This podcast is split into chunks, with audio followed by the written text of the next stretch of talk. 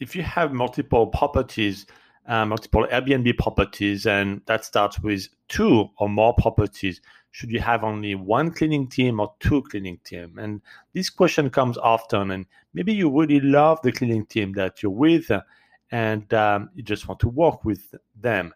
But when you do that, you empower them you know a lot about you know increasing pricing or if they don't want to clean on some holidays or if um, they uh, want to uh, you know start having um, a premium to clean the oven or specific part of the property like the patio then you kind of weak as a host um, to negotiate with them if you only have one option.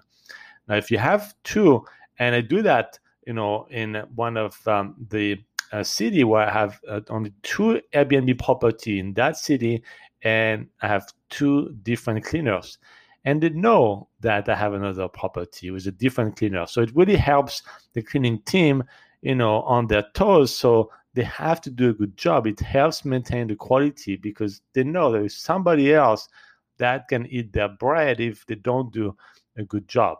And also, it really believe me, it's going to help you tremendously to reduce the stress level if there is anything uh, that is uh, an issue.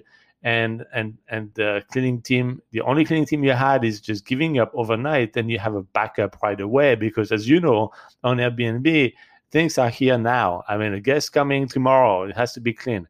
Uh, if you if you only had one cleaning team and for some reason they just don't want to work anymore, they don't have staff, or they decided to stop their cleaning business or any reason, then you're in a bad situation.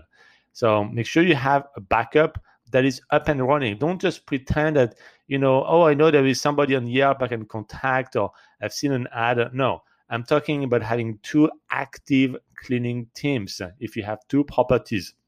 Now, if you only have one property, then yes, the best you can do is, of course, hire one and have a second cleaning team that is really nurtured, meaning you already ask them all kind of questions about pricing per cleaning, pricing for any uh, supplies that they have, is included or not, uh, the turnaround time, uh, how much advance notice need to have, you know, all of those questions that I describe, you know, the podcast and on my website um, needs to be prepared if you have only one property. But if you have two, two properties and more, that means two cleaning team and more at the very least.